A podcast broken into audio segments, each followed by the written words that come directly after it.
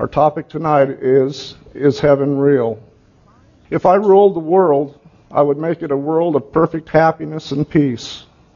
Let me ask you, what kind of world do you think God would have made if He ruled the world? Well, I'm pretty sure we know the answer to that question, don't we? Let's look at the first book of the Bible in Genesis to find out how He created a world perfect. There was no sin, suffering, sadness, disease, discouragement, or death.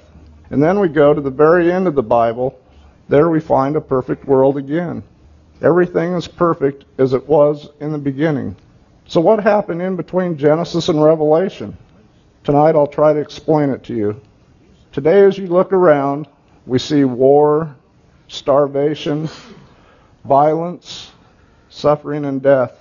Does that look like the perfect world God made? No, friends, we're living in the time between a perfect earth created and a perfect earth restored. Life isn't easy down here. Through sin, Satan has made this world his personal playground, but not forever and not for long. Everyone here tonight knows what it is like to feel pain or what it's like to lose someone you love in death, what it's like to struggle with fear, worry, illness, and sadness. Let me ask you a question. Do you think I'm preaching the truth? I'm here tonight to hold out to you this amazing book, the Bible. All the truth is in the Bible. And to tell you that it says we're almost through this old, cold world and that very soon we're going home. We're going home for a thousand years to be with God in heaven. And then we're going to come back home to live forever on earth again. But before we do, God will restore it to be as perfect as He created it. God made this earth, and we might call it Earth 1. It was perfect in every way, but sin came in and marred it and ruined so much of what God had created. The time is coming when God will recreate this earth and make it perfect again. So tonight we'll enjoy what the Bible says about the earth made new. We'll look at the incredible wonders of Earth 2. Back when God created the world, everything He made was good. Just think of living in Eden. The air was pure and fresh to breathe. There were fields of waving grain and magnificent fields all covered with flowers. The lush landscapes of Eden make anything on earth just pale by comparison. There was no death, and no leaves ever fell and decomposed. The flowers retained their colors of yellows, reds, and purple. They never faded. The fruit was fresh from the Creator. There was no need for herbicides, fungicides, or other sprays. There were crisp apples, juicy pineapples, and delicious mangoes. Waterways with fish of every size, shape, and color. Just imagine what it would have been like diving in the Garden of Eden. Animals are not afraid of each other. God placed Adam and Eve in that garden. His design was that they lived there forever. God gave Adam and Eve healthy bodies. The atmosphere in the Garden of Eden was love. There was no barrier between Adam and Eve, no barrier between them and their Creator. There also was no distrust, hatred, jealousy, resentment, or politics. But sin interrupted God's plan. Adam and Eve rebelled against God. They placed their desires and opinions above the authority of the sovereign God. God had to tell them to leave the garden and set guards of angels with swords at the tree of life, lest they eat and become eternal sinners. God promised Adam and Eve that Eden would be restored one day. The prophets looked forward to the time of restoration. Acts 3:21-20 says that he may send Jesus Christ, who was preached to you before, whom heaven must receive until the times of restoration of all things, which God has spoken by the mouth of all his holy prophets since the world began. The Bible says in 2 Peter 3:13, Nevertheless, we, according to his promise, look for new heavens and a new earth in which righteousness dwells. We have a problem in secular society. Our minds become confused. Cars, houses, and clothes become our gods. Even television personalities become our idols. Our minds are only focused on what we see. One day, a new world with no suffering, heartache, sorrow, or death. Now that's reality. Everything else is just a sham. It's just pretense and make believe and passes away. One day you and I will look up into the heavens. Revelation 1 7 describes that day. Behold, he is coming with clouds, and every eye will see him. That is reality.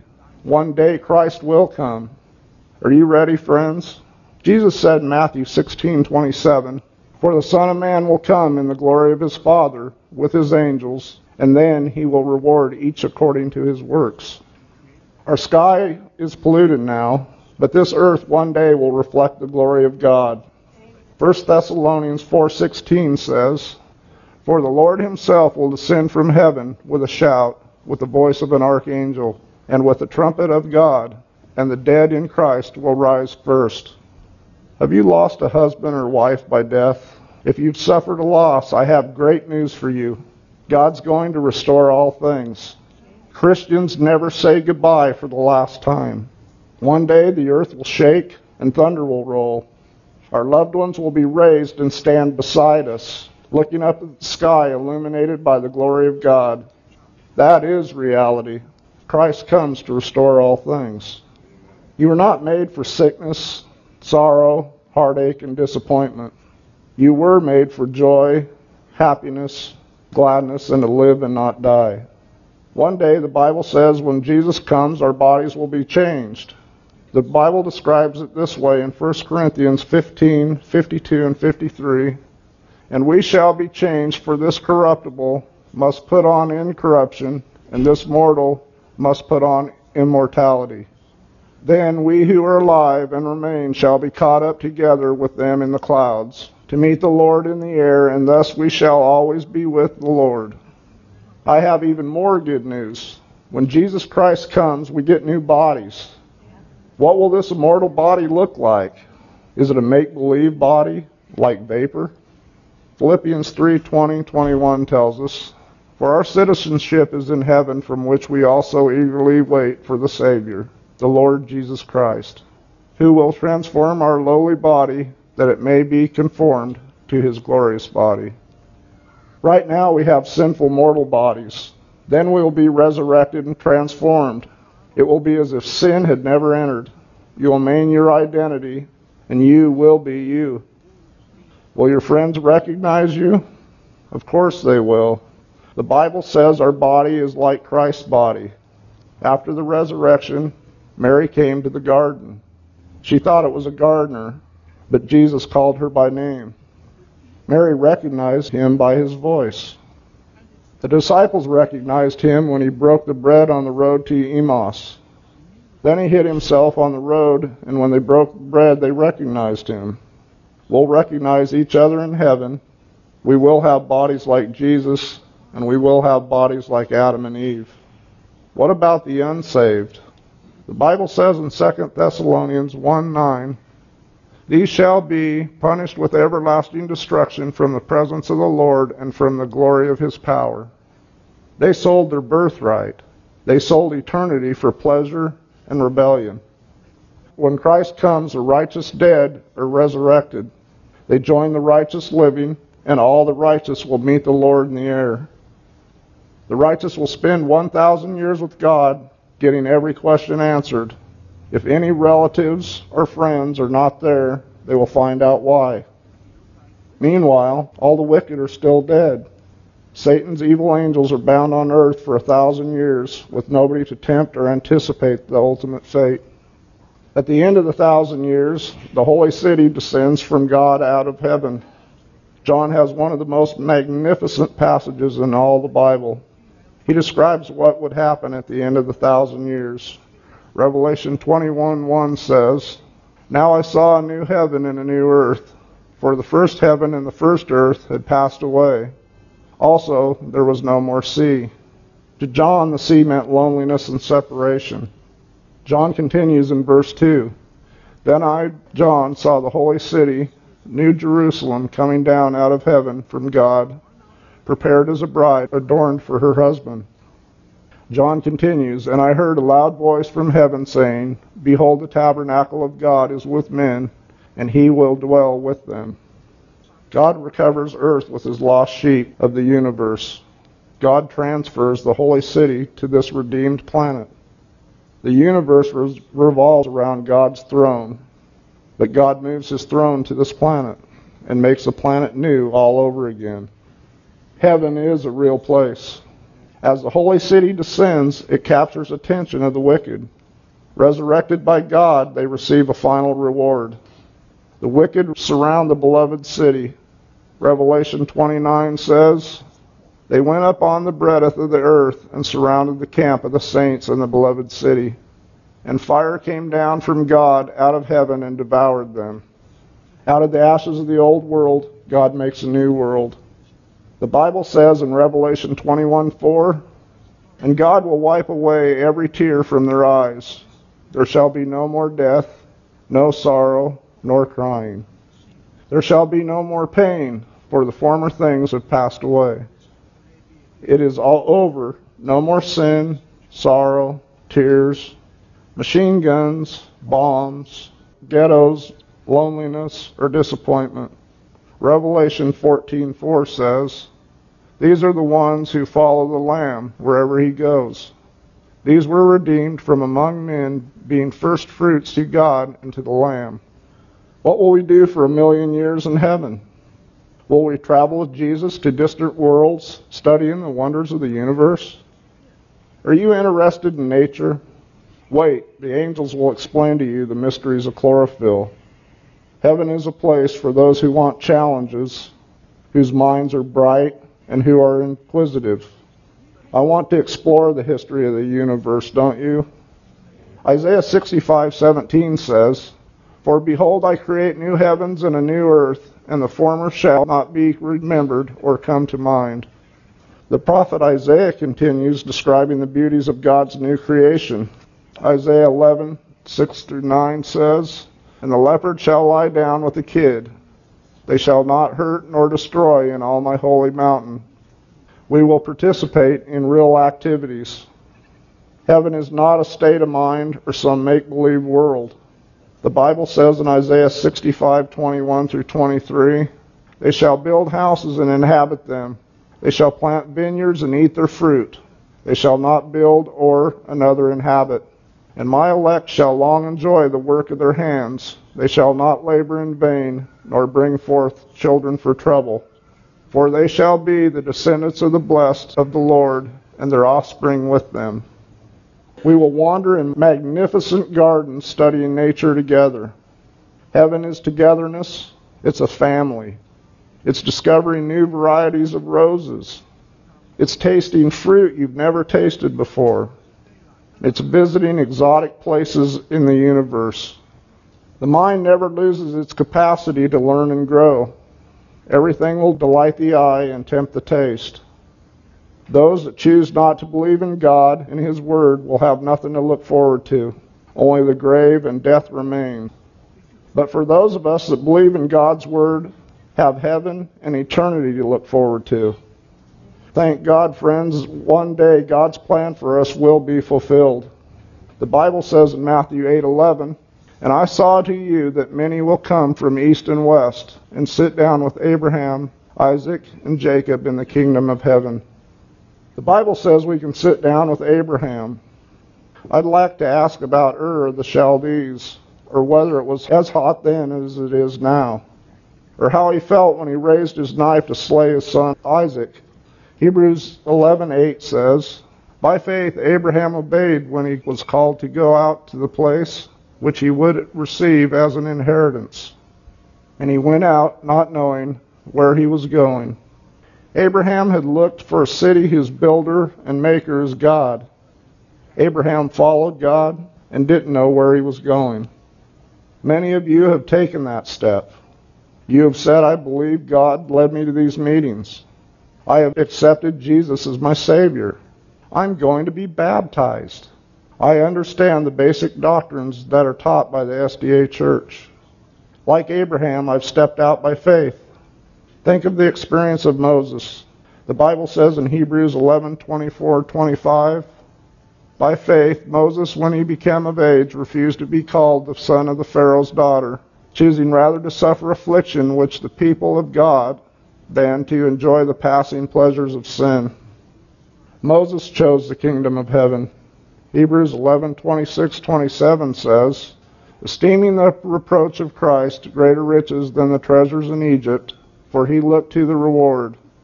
By faith he forsook Egypt, not fearing the wrath of the king, for he endured as seeing him who is invisible. When Moses accepted God's reward, he made a major choice. Because of his choice, Moses is in heaven. He could have chosen to be a mummy or a long dead Egyptian pharaoh. You will be able to sit down with Moses and ask about crossing the Red Sea between the walls of water. You can ask Daniel if he slept with his head resting on the side of a big lion.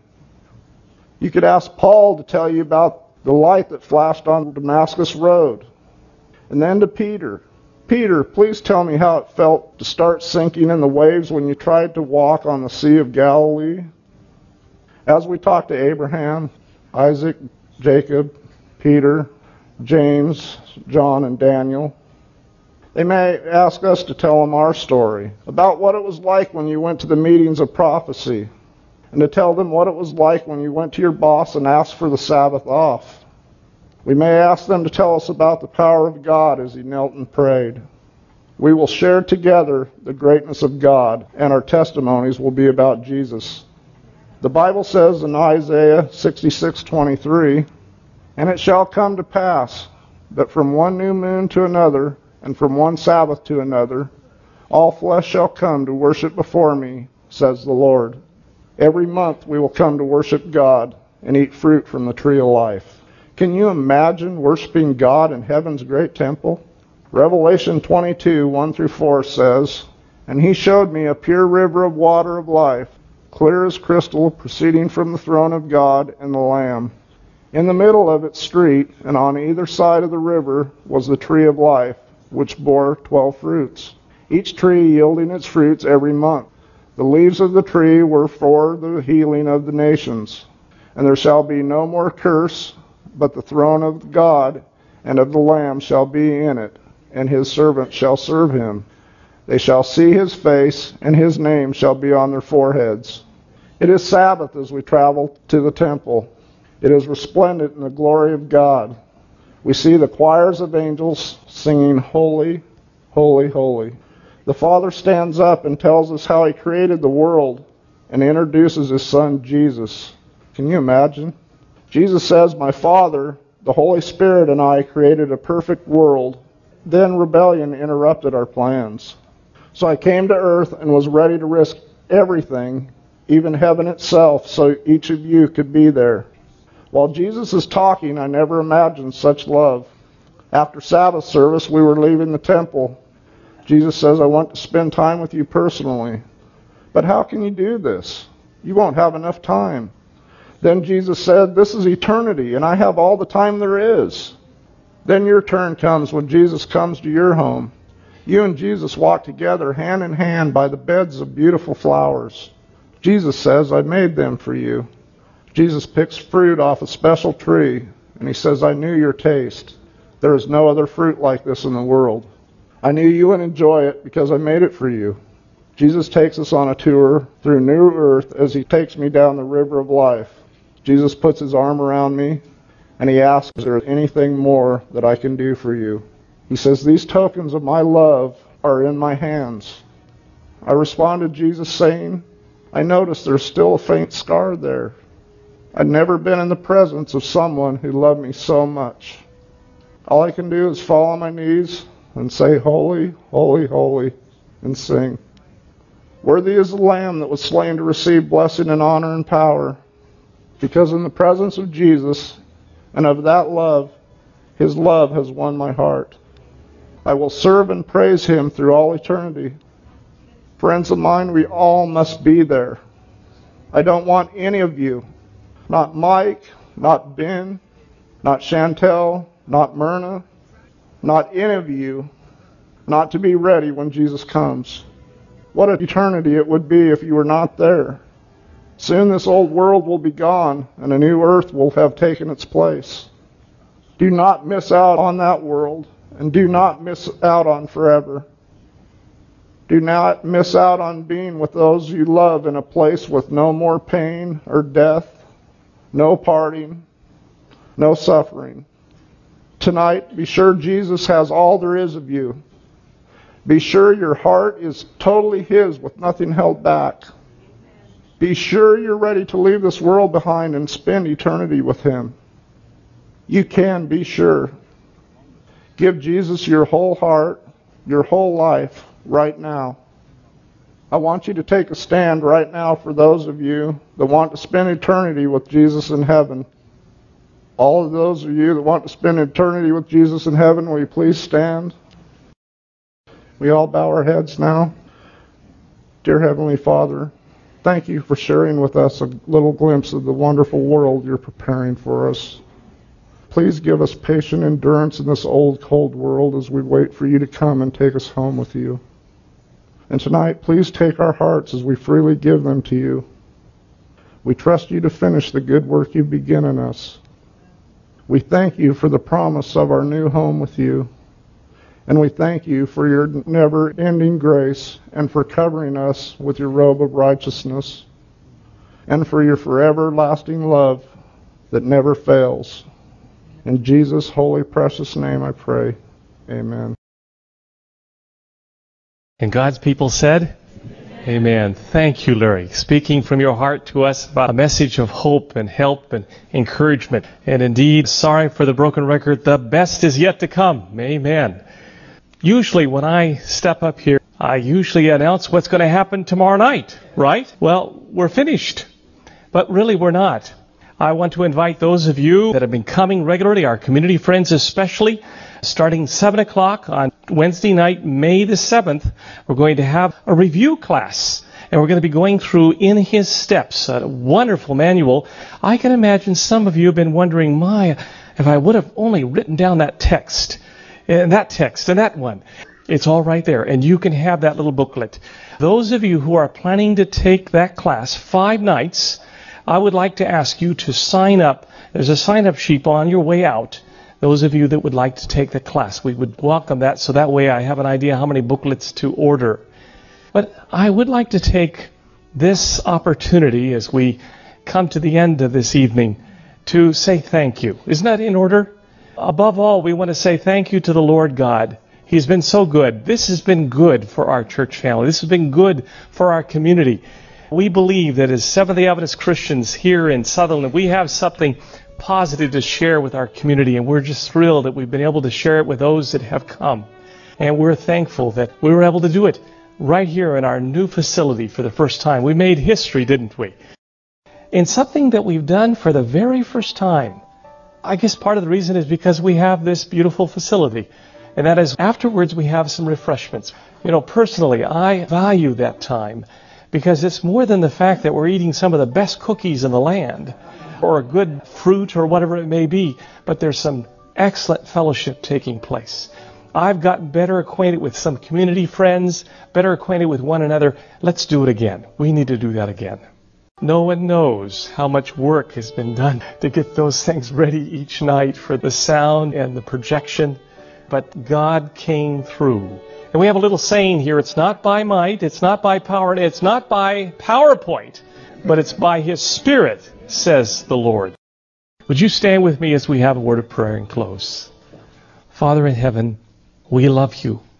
Acknowledge you as Savior and Lord of our lives. Again tonight, many of us individually, quietly have rededicated our lives, choosing because we know that there's something wonderful yet ahead, not to give up in life, to keep on keeping on, trusting in you, opening your word staying by, fellowshipping with brothers and sisters, opening your word and learning more. Oh Lord, we've made a closer commitment to you, and we thank you that your Holy Spirit has spoken to our hearts.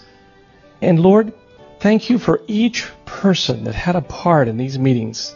And so, whatever success through these people, we give you the credit and you the glory. Because without you, it's just busy work, and we're tired of that. So bless us as we are here tonight to continue the fellowship and as we continue to serve you in future meetings. We give you glory and praise for what you have done and you will do. In Jesus' name, amen. God bless all of you.